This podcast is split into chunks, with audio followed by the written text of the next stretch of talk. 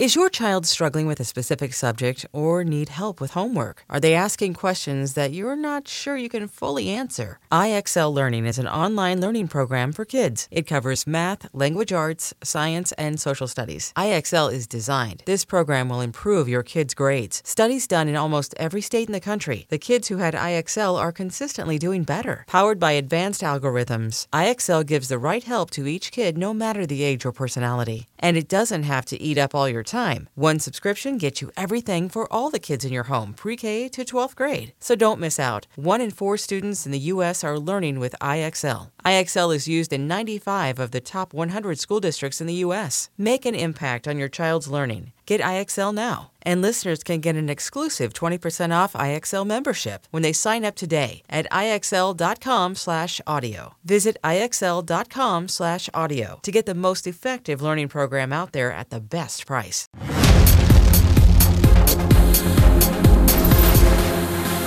Welcome to season two, episode 39 of Comic Book Nation, the official podcast of comicbook.com. I'm your host, Kofi Outlaw, and with me today, I have the regular crew Matt Aguilar. What up? Janelle Wheeler. Hey, guys. And one of the original members of this team, Mr. Brandon Davis, is back with us. Hey. up?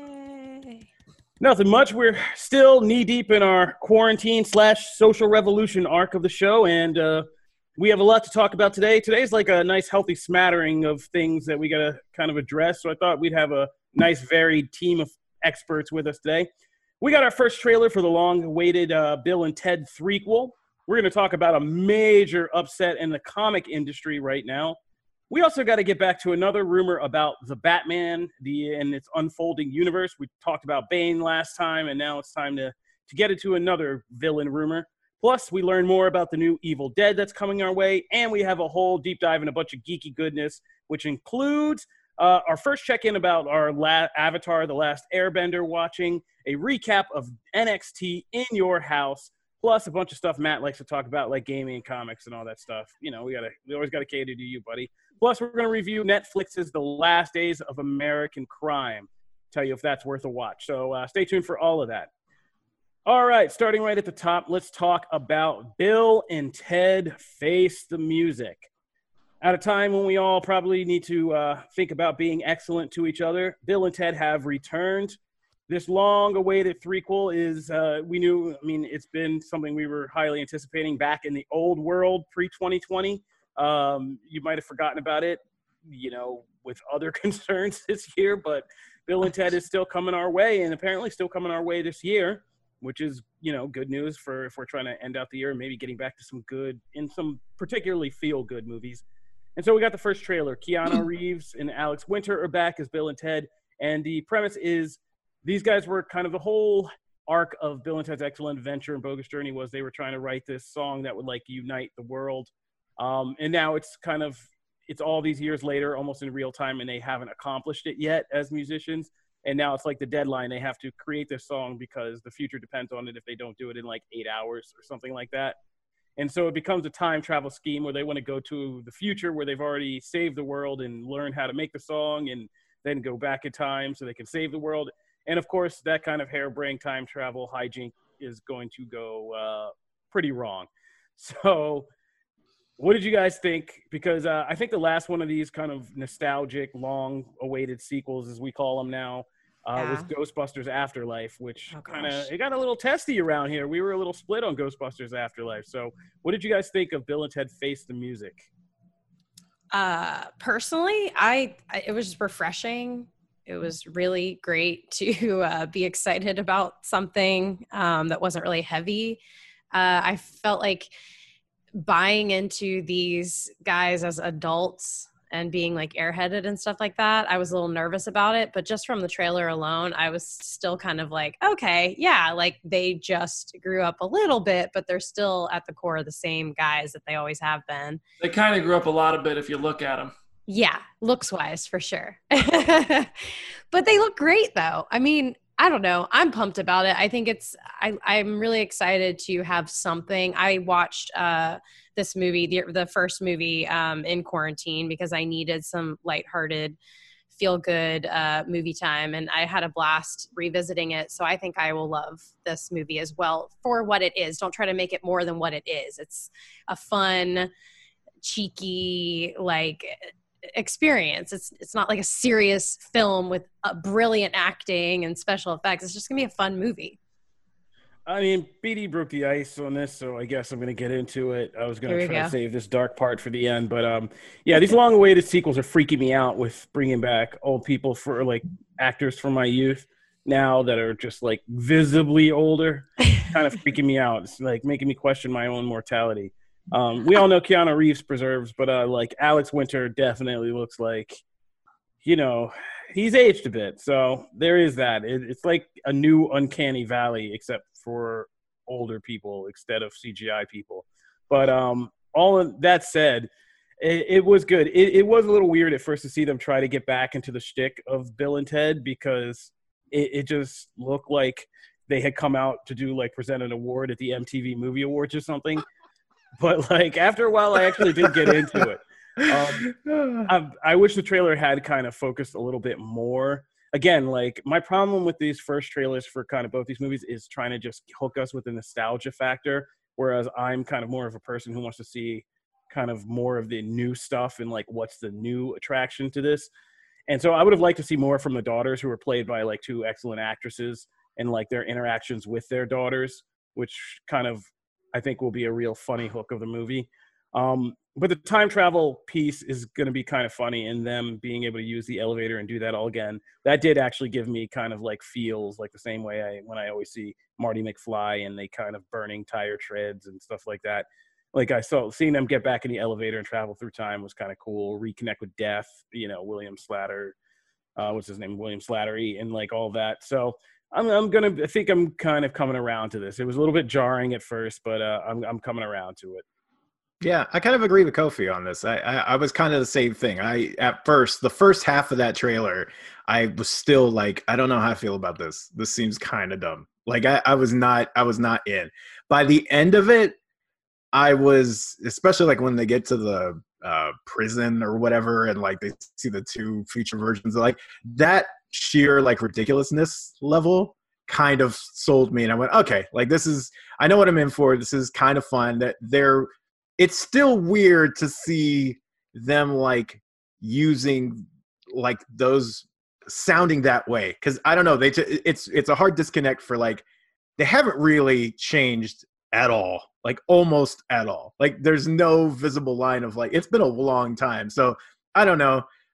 It was hard for me to like to get over that because i still kept seeing like man you there's literally no change and it feels weird that there's no change but it's fun it's ridiculous and you know i i it won me over by the end. That's kind of I, I agree with matt totally. I think it was kind of jarring to see them like they obviously there is like if we're not addressing the fact that they age so much like it's hard to just ignore it like because they're acting the same they're saying words the same like excellent all that stuff like and they're playing the same airheaded characters. Who didn't grow up mentally but physically they grew up. I felt like oh this might be kind of dumb but then again like we can just have fun with a movie. We don't need to go into the movies and expect this to be like Inception or the next Christopher Nolan flick. This is Bill and Ted. Like it's gonna be fun. It looks like a fun movie. Just leave your logic at the door. It's a stupid time travel mo- movie intended to be a lighthearted romp. Like let's in that regard, I, I think it'll be a lot of fun.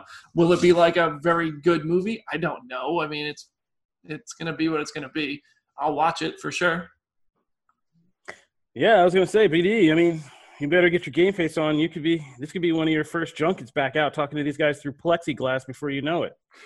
Dude, well, I don't know if junkets are ever coming back at this point.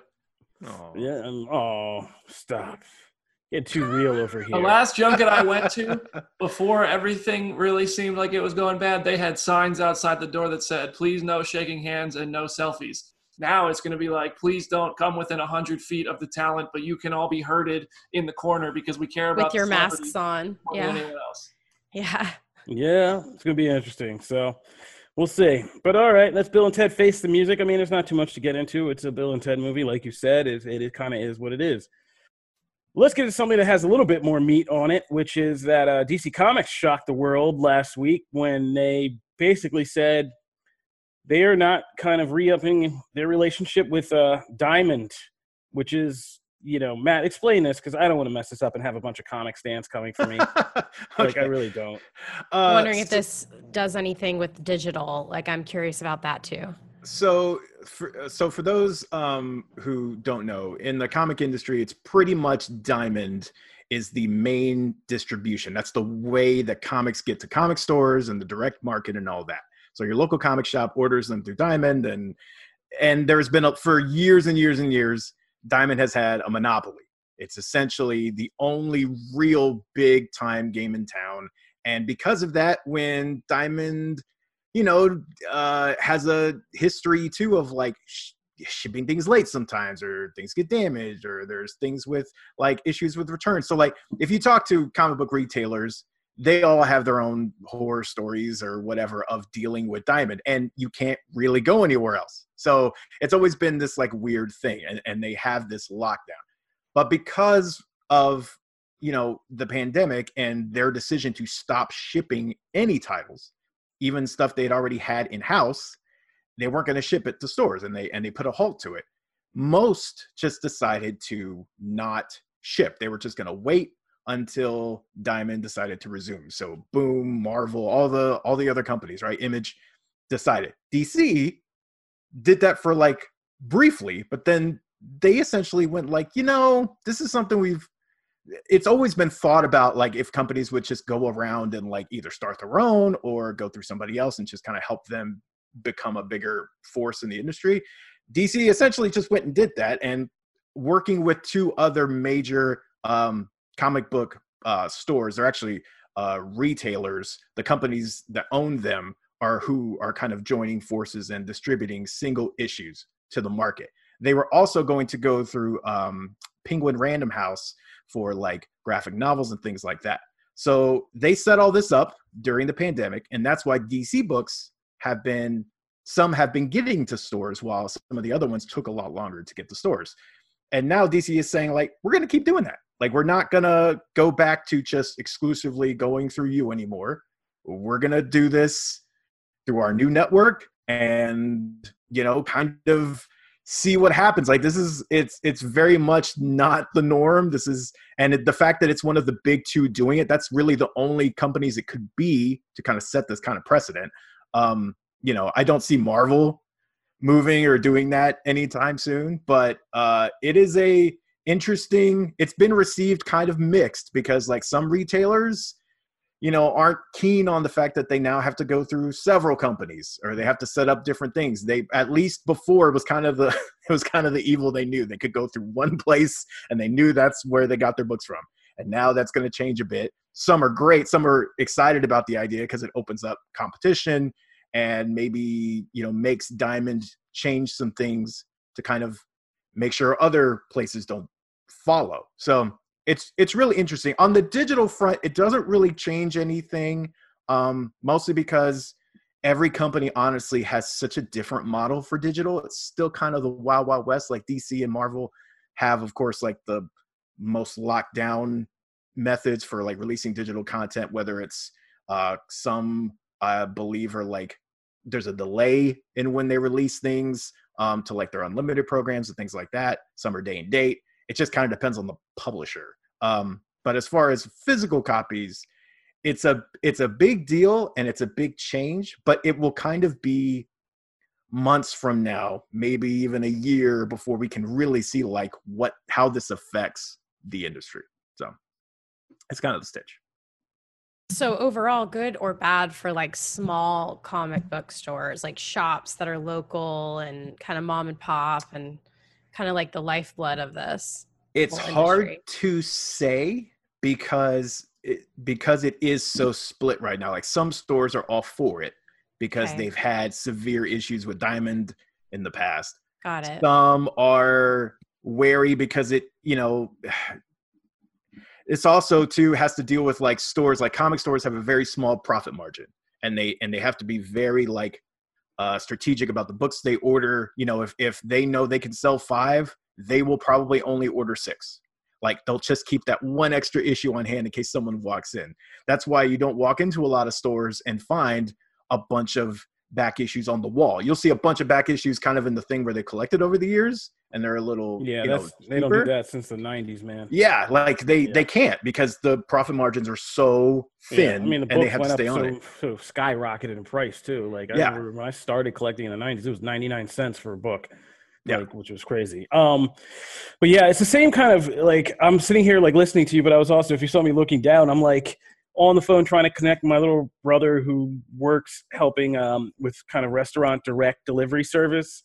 Uh, and he spe- he like kind of specializes in helping people go around these grub hubs and postmates that are like ruining restaurants because they take such huge margins of the profit for for kind of helping kind of get Yeah. the food to distribute it. And it's like you're just like cracking up because you're like telling this story about like what's happening in the industry. And i'm like literally trying to help somebody else in this other industry because this is yeah, this is what's happening now during this whole lockdown like it, it became so important that people you know kind of how you distri- di- distribution lanes to people now and getting stuff to people.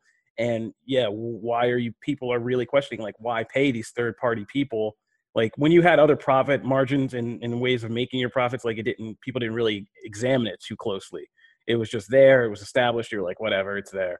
Um now when it's like so crucial and the money is so crucial like yeah people are really taking a hard look at this and being like do we need these middlemen nah, i'm not sure Well, in DC also, I feel like, and this is probably the same for most publishers, but like they didn't. I'm sure they didn't like being beholden to one company. Like essentially, Diamond oh, shutting down. oh yeah Right, AT&T? yeah. yeah no Diamond shutting down essentially went, okay, you're not getting any revenue from that from whenever we just decide to open up shop. And, you know, that having that giant chunk of revenue tied to just the whims of one company.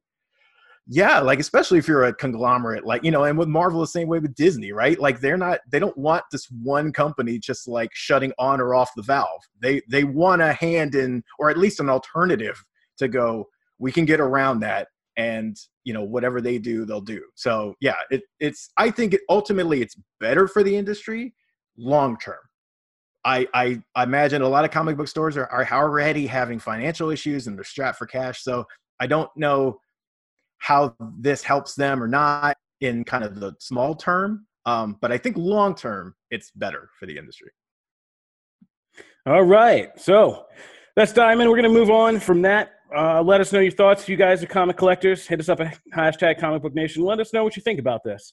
If you want better distribute, or just, I don't say better, I'm not trying to have a dog in this fight, but if you want the comic book industry to kind of change how they distribute things and how you can get things, let us know.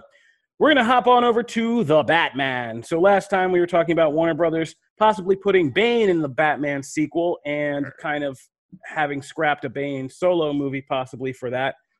This week, uh, I think it was Mr. Brandon Davis hit up a, a rumor that, which is not so surprising, but I wanted to kind of dip into this, which is that the Batman sequels could also follow the Dark Knight trilogy pattern by using kind of hinting at Joker in the first film before introducing him properly in the second. And the rumor is that we would see Joker in a second and third installment of this the Batman trilogy under Matt Reeves, um, with him kind of playing a, a role among other villains in these movies. So, what do you guys think? Do you think we should have a Joker in these Batman sequels? Do you want him earlier? Do you want to just take a break from Joker for a while? What do you guys think? Do you guys have anybody who could play him? Jay, like, I'm sorry, Janelle, Jared Leto's off the table. You don't even have to suggest that. Uh, anybody else? oh, I, th- I I I love the idea. I think this Batman trilogy feels like it's going to it has the opportunity to be like the most complete Batman universe live action story that we will have seen. Like I mean The Dark Knight is a complete trilogy, but it doesn't dive into everything Batman and when it does, I mean Bane in the movies in The Dark Knight Rises is really cool. Tom Hardy did a great job, but that's not Bane. You know what I mean? Like that's not the Bane we know. I want to What are see. you saying? I was waiting for someone to do the impression. I wouldn't say it to I only do the Joker laugh.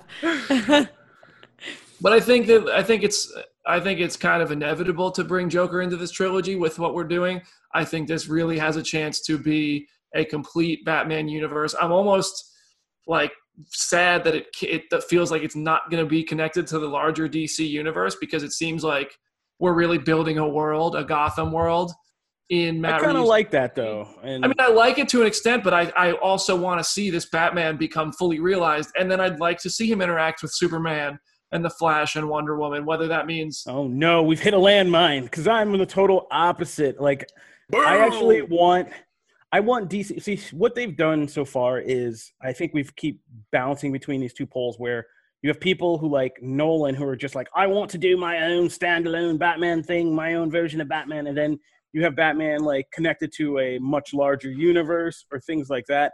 Or you had the 90s like before we had these whole kind of blockbuster franchises in the 90s, you just had Batman movies that just had numbers on them and they were just kind of anthologies really like they were just one story was kind of maybe connected to the next but not really um, and they were just kind of each individual standalone stories.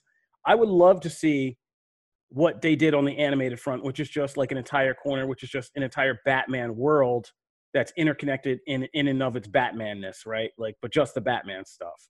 So just like an entire Gotham world, just an entire, you know, the whole shebang bang with Gotham City Sirens and Birds of Prey and Batman, and if we want to get into things like Nightwing and Red Hood and Joker and all that stuff and have it be in its own kind of universe that doesn't have to worry about like the DCEU stuff and all that.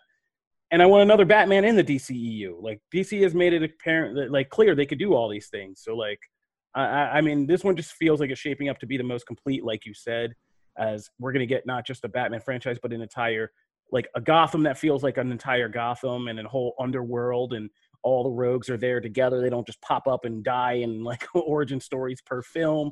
Like you know this is a whole world and i would love for it to just be its isolated thing and i don't ever need to see like a superman come flying into it. Like you know i'm good on that. I don't need that, and I don't want to see it be necessarily the DCEU, but I would like to see a fully realized, like a like starting with a really good starting point, Justice League. I mean, we got Zack Snyder's version, which was a studio intervention disaster, uh, and whatever else. We don't. There's no look at that wordplay acrobatics way to keep those release the snyder cuts happy look at it I mean, what, you're what- a professional man Reg- whatever you want, whoever you want to blame, the first three movies. no you had it right with studio intervention Man of Yeah, Steel like, was a great movie. Batman vs theatrical cut was not Justice League theatrical cut. I had fun watching it because I like seeing the heroes interact. It's not a good movie.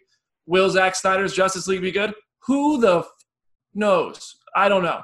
But my point is, we're gonna have an awesome, fully realized Gotham. I think it would be really cool to ha- to have it operate adjacent to a fully realized Metropolis, a fully realized Central City, and have just more characters that you can access. Have the Birds of Prey out there, and we can't get too complicated in building that because we just had a Birds of Prey movie. I would love to see Ben Affleck play Batman in the DCEU and Robert Pattinson play Batman in a separate universe that's isolated and becomes fully and only Batman. But I think it best case scenario, I'd rather see the Batman start another universe where everybody can be there and Batman is not limited to only his characters, but focused on his characters the same way Iron Man was focused on his characters in Iron Man movies for the most part and then became part of Avengers movies. It's a similar thing. It'd be cool if they did a whole just isolated Batman universe, and when they get done with this franchise, they end it with just like a time jump, and you just see Pattinson stand in front of a mirror, and it evolves, and it's like Ben Affleck. Stop. you're Like, oh, and they just bring it all back around. Oh my god. no. Oh jeez. No. I, I mean I kind of I think I at this point I think I side with Kofi on the fact that like I'm okay with them just doing this little pocket of Gotham, flesh it out as much as you want and make it super cool. There's enough richness to Batman's world and enough characters to to change things up. You don't really need the rest of the DC universe to Oh, you make totally that don't interesting. need it. I Yeah. just the the the nerd and fan in me would just love to see this fully realized world at the quality I think Matt Reeves is going to make it. but I just we have to get over the fact that like there's this is not Marvel. This is not the MCU and it hasn't been for a minute. So like I've let go the whole thing of like interconnecting them and having them in the same playground.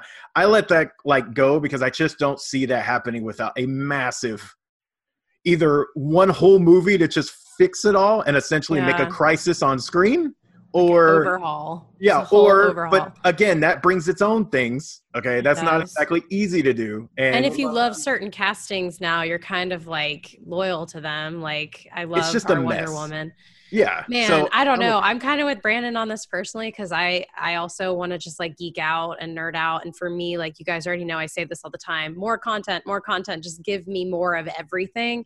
But to bring it full circle on the whole Joker, uh, I- don't know why, and I am crazy about the Joker. The Joker is my favorite villain of all time ever. Uh, before any like I was I was rocking like the Joker since I was a kid. I love the Joker, but I don't know why they're bringing the Joker again because there's just we don't need the Joker to like Batman. Like we need to like Batman for Batman. Like I just feel like it's kind of like this go-to that people like, oh, let's throw the Joker in it and it will be good. And I just special like focus on other villains, focus on Batman. Let Joker, I mean, Joker has had its moment, and then maybe bring him back like further down the line, like what you know you guys were saying. But I, for the first movie, please no.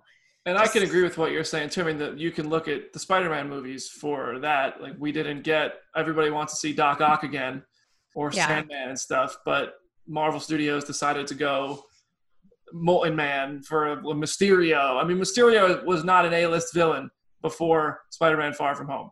You know what I mean? So, you, I, I agree with you. Know you can make the Batman movies really good, really popular without the really popular villain of the Joker. But I personally, if they're going to do it right, I'd love to see him come in somewhere in this trilogy because that will fill out this Batman universe, which is going to operate as solely a Batman universe. I don't think there's any way he doesn't come in in the trilogy. Yeah. I just don't Yeah. want him in the first movie. And Yeah, I oh, totally agree with you. yeah, personally, I'd be okay with skipping the second two because honestly. I'm I'm overloaded on Joker from Yeah. the comics and the shows and the movie. Like I'm I'm good. I don't need another Joker for a minute. Has So- Jokers even come out yet? huh? Has three Jokers even come out yet? No, no, that's coming No, not somewhere. Somewhere down the line, it's coming. All right, we're going to take a break and pay some bills. I also got to see who's at my door and why. So when we come back, we're going to deep dive into a bunch of fun geek stuff and talk about Evil Dead. So stay tuned for all of that.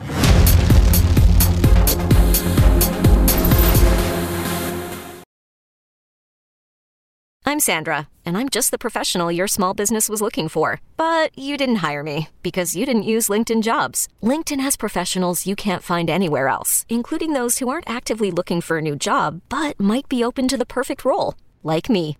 In a given month, over 70% of LinkedIn users don't visit other leading job sites. So if you're not looking on LinkedIn, you'll miss out on great candidates like Sandra. Start hiring professionals like a professional. Post your free job on linkedin.com slash recommend today.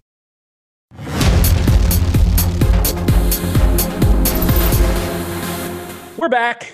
And now that we're in our deep dive, we're going to be talking about a lot of fun things. But first, we're going to talk about Netflix's new movie, which is based on a graphic novel. It's called The Last Days of American Crime, and it stars Edgar Ramirez, who you might know from like, you know, a ton of stuff, and Michael Pitt, who you know from like Boardwalk Empire and Funny Games and, you know, some a bunch of other stuff as well. So basically, what this movie is is about this kind of version of America where they develop this signal that stops people from committing crime. And this is kind of the high concept aspect of this, but it's really just a kind of hard boiled, gritty crime tale about a bunch of people who are trying to pull off this heist before, you know, heisting itself becomes impossible. And it's oh man it got this movie got a 0% on rotten tomatoes Oof. it got rated lower in both critical and fan scores as like lower than um avatar the last m night Shyamalan's the last airbender so that's what we're talking about He, that's and pretty, Kofi did not tell me this before he said go watch i it. didn't i didn't know that before i started watching it it literally that score came out literally today like as we were watching it like Oh Charlie my posted that- God. that Okay, so. I have not watched It's this. Somebody tell me why is it so bad? Okay, so it's not bad. It's directed by Olivier Megaton, the guy who did Transporter 3, Colombiana with Zoe Saldana, Taken 2, and Taken 3. So you know what kind of like you're getting. It's this kind of crazy, you know, B movie action stuff. Um, the Last Days of American Crime is it's it's just weird. It's kind of like this movie. I think he tried to like embrace the. It's the kind of same. It's the same kind of problem as the movie The Kitchen. Have you guys seen The Kitchen? Like uh, the one with. Uh, oh, I didn't. I never got around to it, but yeah, I, Elizabeth I Moss and Tiffany Haddish and um, what's her name? Uh, uh, Melissa McCarthy, and it's based also based on a graphic novel that's about kind of Americana crime fiction. And just like that, Last Days of American Crime tries to kind of embrace the depth and richness of a graphic novel in terms of like characters and world building and stuff like that. But it's also just kind of really somber and dark because like Olivier Megaton is not one for subtlety or like, you know, depth and stuff. So everything in this is just like everybody's horrible and like every scene to scene only like horrible things happen like it's just a bunch of criminals doing horrible stuff to each other torturing each other.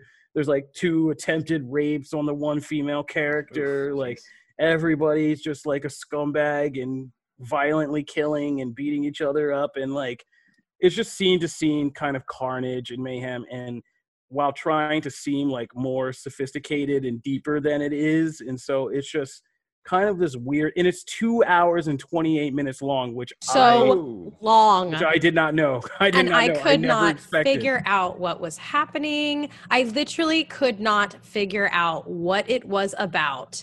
Yeah it's, 30 it's, minutes into the program i still didn't know what was going on. I had to stop it and go look it up like so i could understand why i care about any of these characters why like what is going on what is the only thing i understood was the government hand and like changing people's minds and that could have been so cool and i think that's the biggest disappointment is that the premise the idea is cool but i it it's so unclear and it has such unnecessary scenes dialogue like sh- I, I don't i just I, it makes zero sense and that's why bizarre me, performances okay. by like, i want to i want to reword yeah. i want to reword my question so now, now that I see why you don't like it, convince me to watch it.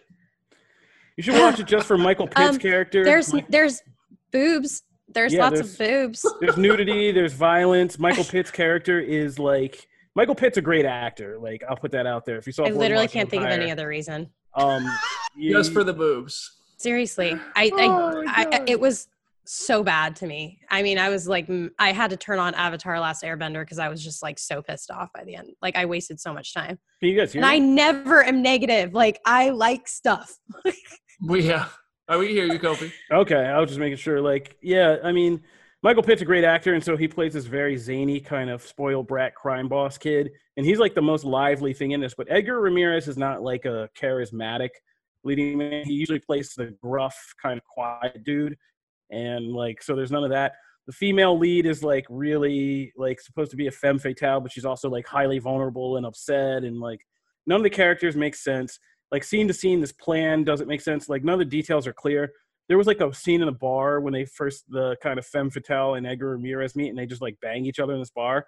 And i thought this whole scene was playing out because they were like old an old flame that like knew each other and were just like playing this game in a bar where they're like seducing each other. But then it turns out like no, they don't know each other at all, and like they had just met. And I'm like, yeah, and it's like a crazy sexy in the bathroom, and it's too like some Guy Ritchie lock, stock, and two smoking barrel song, and it's just like, yeah, it's just cliched. It's just a mess, and it's two hours and 28 minutes long.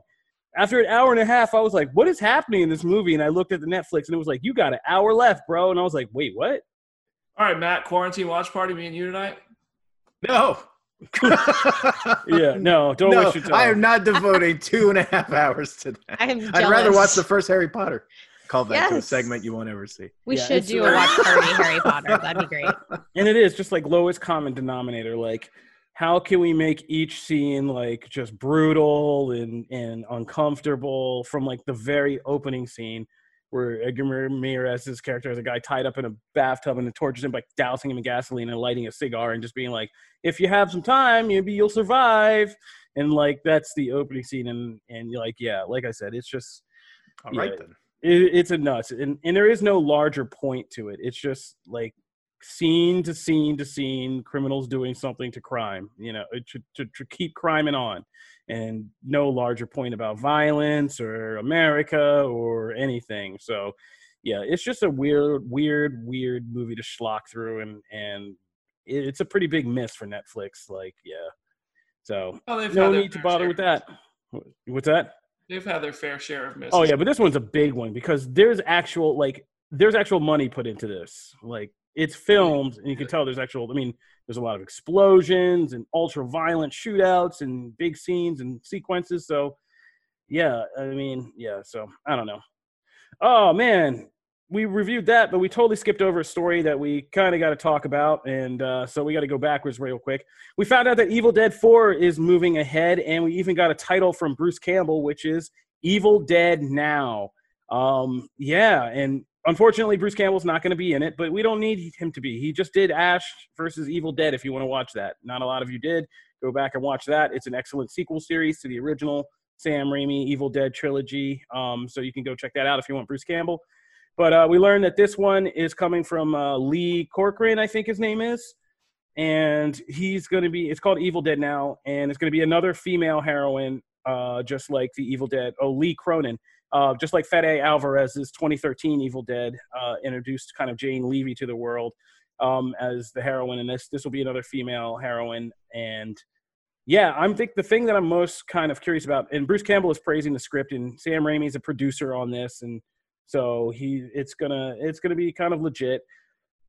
And I think the title is the most intriguing thing for me. Like, what is Evil Dead now? Like, and like, what kind of ideas does that mean? And and I'm kind of curious to see what's next for the uh, franchise. Janelle, you were clapping. Is this is this pleasing to you? I think it's really exciting. I love, ah, you know me, more content. If I like something to begin with, I uh, I hope for the best that they can bring it back in a great way. And uh, yeah, I'm excited about it. I'm so starved for anything at this point.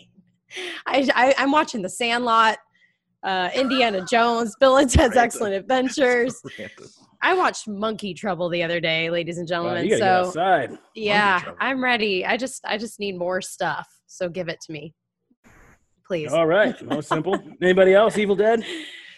I know Matt's a raging Evil Dead fan. I don't really care. Not so not so much. But i am always in, here's the thing though uh, and correct me if i'm wrong because i'm not the biggest evil dead aficionado. Uh but like evil dead movies take place in the present right? They take place in like modern day america. They don't they're not like Yeah, you know yeah, period when they- pieces. So No, no, no. so like the title would imply that like oh it it's a series is moving into the modern age or it has to do with like technology now or like society now and to me that doesn't necessarily separate itself much from the other ones if the other ones are also kind of in that same vein in that same you know time period so i'm kind of curious as to why Yeah, the- I'm, I'm the kind title. of wondering if this because Sam Raimi's were all kind of irreverent horror story comedies. I'm kind of wondering if this one could have more of a Ramiro kind of pointed, you know, message or, or larger metaphor to it. I don't know. Uh, we'll see though. You know, it'll be coming up. So Evil Dead, Evil Dead now is expected to get filming this year, so we could start to uh, see more of that. Brandon Davis says he doesn't care. But when this wonder if it's like- again, you're gonna be like the first one at the junket talking through Bruce. That's true. I wonder if it's like a weird mashup of like Evil Dead and like The Purge, since Yeah. like The Purge kind of you know tried to do its own take on like modern day society and and like uh, how crime is looked. Yeah, like all that. That would be an interesting mix. But yeah, Well, we'll see. All right, now bring us to a quick. Uh, we're just gonna do a quick stop into some geeky stuff and some wrestling stuff. Uh, first up on the geek front, we were just we said we were gonna start checking out Avatar: The Last Airbender. I had never, I've never really checked out the series. Um, Janelle had never really checked out the series, and so we kind of gotten started on that. And oh man, I'm gonna I'm gonna, I'm gonna keep it 100 because uh, this is Oh, comic no. Nation, and I like oh to. no, Um, I'm about six or seven episodes into the series now, Oh, and same. yeah, I, I mean, I can see why people appreciate Avatar, and, and I appreciate it, but like, it is a slow burn start for me, and I'm not instantly grabbed with, oh my god, this is the greatest series on the face of the earth. But it is anime, even if it's an American Nickelodeon anime, and anime does is a slow burn art form of storytelling. So I can see where it could get a lot more exciting because there are have been some exciting highlights. Like a lot of the fights are really exciting, and there was like uh, one episode about the uh, Earthbenders kind of getting released from their from being enslaved by the Fire Nation, and that was really cool when they all staged this kind of uprising, and you had you know the uh, the last Airbender fighting with the Earthbenders and the Waterbenders and against the Firebenders and stuff like that, and the battle sequences were pretty cool. There's been a couple dueling sequences that have been pretty cool. And so I can see like as this series evolves and and the battles and the war and all that stuff becomes more prominent and it gets a little bit darker, like how it's going to be really exciting. But uh, yeah, it's definitely kind of it's very much for kids. It very much looks like early 2000s kind of in in its design. Um, it still holds up well in terms of animation, but it is very much a kiddie kind of silly start to it, and so it's a little bit harder for to, to for me to kind of grab into. But I'm going to stick with it, and that's Same. just my opinion. So don't come No, me. I agree with you. I'm completely I'm on the same page. It does feel like a kids show. Um, which is a it's a departure from the movie that we watched. so the last days. So putting the two next to each other, uh, but I I dig it. It's just again not it's not like oh my gosh this is the best thing ever. I I have been leaning more towards reading comic books uh, than getting really into the anime currently. But I'm trying to do everything. So, you know, like solid slow clap for that. But yeah, I think it's great. It's well done. It's cute. Um, That's, I mean, it's easy to be cool. It's harder to be super cool. I mean, it is. yeah, that's a good. That's a good way to put it. Yeah. Brandon, have you ever watched any anime? A long time ago, I watched Dragon Ball Z, Gotcha. but I have not. I am not up to date on recent anime. I hear Kofi and Megan talk about One Punch Man and My Hero Academia and all that stuff all the time. I just haven't gotten into it. Yeah. Like I said, it's hard to be super cool. Even harder to be elite cool. But uh, no, I mean, it is a slow burn. But I want to, I want to stick with it and see if there is a point that we come to that, like, I finally have the flip kind of switch, flip the switch, Yeah. and then we just come back and we're like, oh my god, now I Did get you it. get So-? Yeah, yeah. So we're going to take a look at that and we'll keep at it. Moving right along, Matt Connor isn't here, but uh, last show we had Connor Casey on because this weekend in wrestling was NXT Takeover in your house. Say the whole thing. I was instructed, so now I do. we had a whole breakdown of what was going to happen. Uh, Matt, you were away taking a much deserved break, so now you can come back and do some makeup work. Tell us what shook out at in your house and uh, kind of what it says about you know the future of. WWE. Yeah, uh, so uh, NXT Takeover in Your House uh, was a basis. Of course, it's based on the classic uh, In Your House uh, pay per views that were from the '90s, and it was cool to see like the aesthetic. Uh, they brought back like they had a set that looked just like the old set. Uh, there's a It reminded me of a- like Fresh Prince of Bel Air. yeah very much like uh, they played up like uh, dx uh, was they had like these little vignettes of like Shawn Michaels and and uh, like working on computers but like they were old old computers and they were having a hard time and the with old technology box TVs. Yeah, that was, was great. great. uh, they really leaned into it uh, but Mhm. the actual you know matches and stuff like that it wasn't anything really super gimmicky uh it was just Right. a traditional takeover which takeovers are some of the best uh wrestling pay-per-views around and i will say that because jim's not here to poop poop crap so it's like they're some of the best ones around so uh the big one of the biggest things was actually um so wwe especially at wrestlemania uh we saw that cinematic matches have become a thing uh, especially with like the pandemic and not being able to travel and things like that. So stuff is being pre-taped and filmed, and we did have one of those here, which uh, I don't know if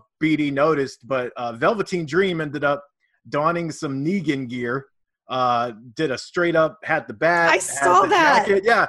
Uh, Except so he didn't have barbed wire on he the did not have barbed wire. I did I notice like, that. Do you not know? But he did have Dead? like the reds. Like he had. He yeah, but the Walking lot. Dead in me, I was like, come on, that's like Lucille. Like you've got to get this right. You got to get the barbed wire. That is true. I did notice that. I Um, literally like paused for a second because I was like, is he trying to do Negan? Because there is no barbed wire. I had that moment. Also, you can totally sorry. tell, by the way, who the nerds are, and like, and I say that lovingly because I'm a giant nerd. You can tell who like the nerds are in wrestling because like Johnny Gargano popped up and he had Mando gear and like this crazy mix of Mandalorian armor. Isn't he always doing like crazy? Yeah. Uh, He's had Carnage and Wolverine and like yeah. So Um, you know, and, and like Ricochet wasn't on this, of course, because he's, you know, uh, I can't remember if he's Raw or SmackDown, but like he's always shown up in like the Nightwing gear, and uh, All Might was one of his gears at one point. Um, but as a cinematic match, it was a backlot brawl, and this was one where we honestly all thought because Adam Cole has had the title for 365 days that it was kind of time to pass the title on, him go do something, maybe go to another brand, and then Dream kind of get his time with the championship. And that did not happen. Kind of shocked a lot of people, and that led people to thinking, well, maybe Dream's going to SmackDown or Raw, and that doesn't seem to be the case either. So the stipulation was that if he lost, he couldn't challenge again for the championship as long as Adam Cole has it. So that is a very interesting wrinkle. Uh, and in fact, there were a lot of those throughout the night. Uh, some book, some interesting booking things. Karrion Cross and Scarlett. We talked a lot about on the site of how like their entrance is amazing and their recent additions. And everyone kind of thought Cross is getting over on Tommaso Ciampa a lot in the actual weekly episode. So maybe that means that uh, you know he's going to lose at the pay per view. And again, that was not the case, and he came out looking Dude, like I a beast. told you like years ago. I told all you guys, Karrion Cross, Scarlett Bordeaux coming up next superstars. dude they are uh they are one they're knocking it out of the park but the fact that it was it wasn't that they like cross was the one of course in the match but scarlett was out there but it wasn't like that they won it was how decisively they won like cross was made to look like an utter beast and you know Ciampa's like one of the biggest names in NXT and one of the you know most like he's he's a fan favorite for a reason so the fact that it was so one-sided, it wasn't a, a squash, but it was really like they made Cross look like a threat, which is awesome. I think that's what they should have done. Uh, the other big turnout is that the triple threat match uh, between Charlotte Flair, Rhea Ripley, and Io Shirai, thank the Lord, gave us a new champion. So I don't have to see Charlotte on my screens twice a week. I get to just see her once a week on SmackDown, or maybe not. Maybe she'll just be on Raw. But it's been like three times a week for the last like two months. So I'm happy that the You belt a is hater, now- man. I like Charlotte. I just don't want to see her three times a week. I have to cover two out of three of these shows, and I was seeing her every time. So the fact is, it the belt is now on Io Shirai. She is the new NXT Women's Champion. We are gonna. She's fantastic. It's it's her time. Uh, Rhea Ripley will get her shot, I'm sure, down the line, and, and probably come back and get a championship run uh, after her brief one. But this just opens up a lot of the stuff. Also, Finn Balor set a record. My boy set a record for uh, 11 times. Won the most takeover matches in NXT. I feel like, and there's a great article uh, written by someone. Uh, oh, that's right, it's me. Uh, written by me on the site that you can see of like feuds we want to see coming out of this takeover. Uh, one of the ones I definitely want to see is Adam Cole and Finn Balor. Uh, also, Nox and uh, Tegan Nox and Candice LeRae is another great one that we should see. Uh, and then Keith Lee also and Karrion Cross. I would love to see that. Uh, so definitely check out the site. We got all the coverage on NXT Takeover in your house. But that is a wrap on that.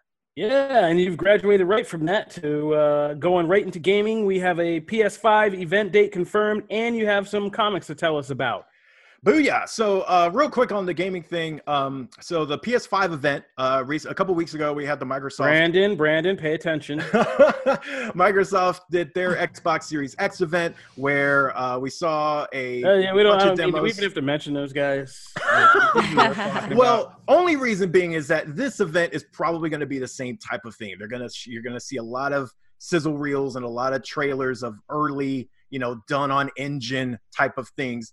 It will vary depending on what is actually gameplay, what is not cinematic stuff. Um, at the last at the Xbox trailer, there was a lot of original IP. There was a lot of new stuff as opposed to like returning franchises. So I don't know how, you know, it would be interesting to see if Sony takes the opposite and maybe actually has some licensed stuff uh, in there or some bigger franchises, or if they just want to show off the tech and do a bunch of uh, new IP. But uh, you can tune in on June 11th. Uh, it had been previously moved. Um, so June 11th, you can tune in. It's probably going to be about the same time frame, about an hour, and uh, see what the engine can do and what's coming up down the pipe.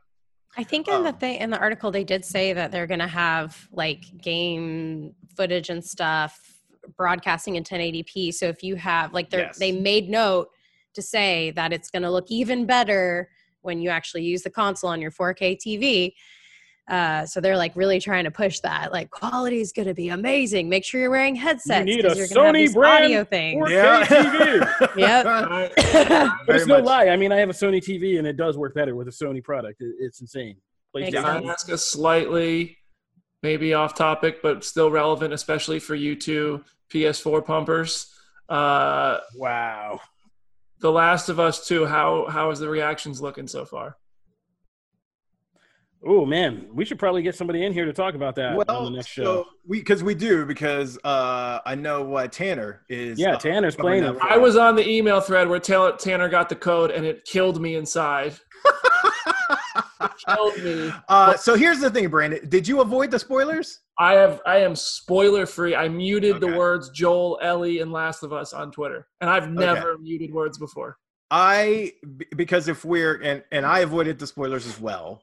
Um, but what I will say is the reaction to the stuff that was out there wasn't as universally uh positive as I would have assumed. I'm a giant Naughty Dog fan, so I mean I'm Uncharted franchise for life. So it's not from any lack of that. And I love the first game. But I will say that once that stuff got out there, it did not get the universal like oh this is great. Now i feel like part of that is just because anytime you don't have proper context for something and you see something without you know uh, graphics music emotion all that stuff that feeds into that it's going to make a, an impact. So those same people might play the full game and go like oh well this was actually pretty good.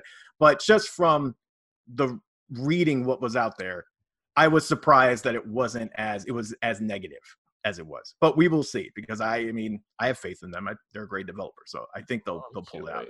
Um, so yeah, so definitely tune in for that. It will be very interesting to see what Sony uh, does.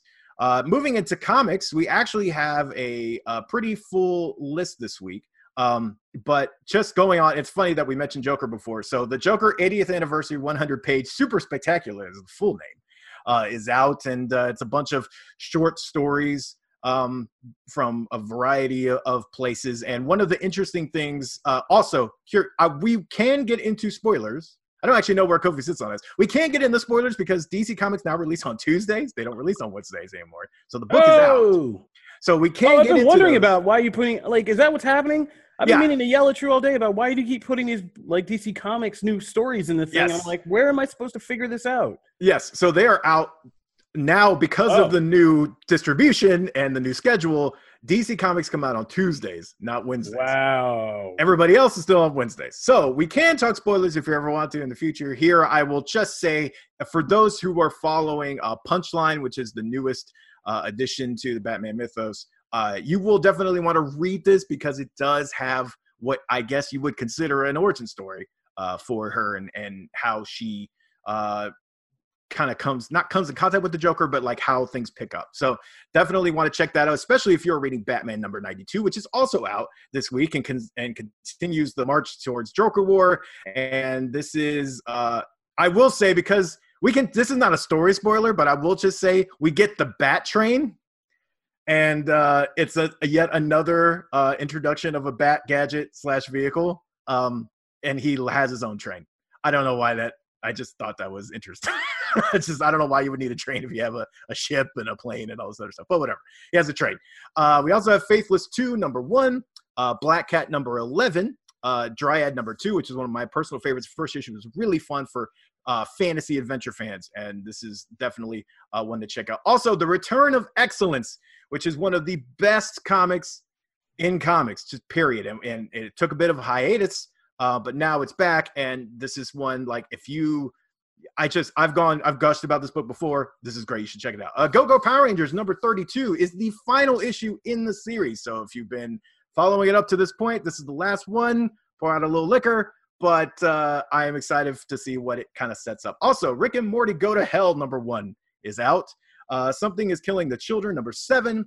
And this is actually this was out last week, but it is one I definitely wanted to mention. Uh, Far Sector number six uh, is also one of the best uh, comics out uh, in stores right now. Uh, it's also just a very, I mean, you know, we like to talk about things uh, that are kind of about the industry and about comics and things like that. But of course, we all know what's going on in the world right now, and this is a very uh, just excellent take on uh, that societal conflict in the form of a comic book. And when those two things merge and they do so eloquently, this is what you get. And so definitely uh, check this out if you can. So that is comics. All right. Thanks, Matt. That'll do it for this episode of Comic Book Nation. We want to thank you guys for tuning in as always during our quarantine lockdown arc. If you're just now getting into the show, we put up new episodes every Wednesday, every Friday on comicbook.com.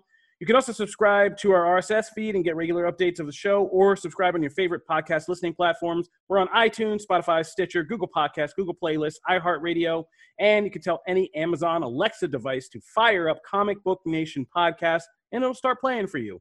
If you want to watch the show, we air episodes Wednesday and Friday on Facebook Live or you can catch old episodes on uh, YouTube, on the uh, comicbook.com YouTube. We've seen a lot of you on the Facebook live feed. Keep shouting out. We love watching with you guys and seeing you. So, uh, yeah, drop a comment, drop a thumbs up or some kind of emoji and say what's up when we get those live viewings going. If you want to contact us individually, you can find me at Kofi Outlaw. You can find me at Janelle Wheeler and on Twitch. you can find me at Matt Aguilar CB. You can find me in Nashville, Tennessee. Yo, you're giving up locations. Wow. Yeah. don't, um, don't, find me. Don't physically find me, please. That's bold. BD, you have anything? you have anything you want to plug? You have any quarantine watch parties or anything coming up you want to plug? No, we've kind of held off on on those for now, just to let the current events news cycle have its spot that it deserves. Uh, I don't want to get in the way of anything like that. So. Yeah, I mean, there you go. That's a noble thing. So we'll keep you updated on what's going on because, uh, yeah, people love quarantine watch parties that BD kicked off over here, and so we'll let you know what's going on with those. And of course, when we one shining day get back into the studio, we are going to read so many iTunes five star reviews. We might just have to do a whole show about it because we're going to give away T-shirts to everybody who held us down during this quarantine arc. And uh, yeah, so go on iTunes, leave a five star review because when we get back in the studio, we have a lot to give out. So be sure to do that too. Thanks again for tuning in with us, guys. We'll see you guys next time on the next episode of Comic Book Nation. Stay safe, stay tuned in, take care of yourselves, and uh, yeah, try to stay positive out here. All right, guys? Peace. Deuces.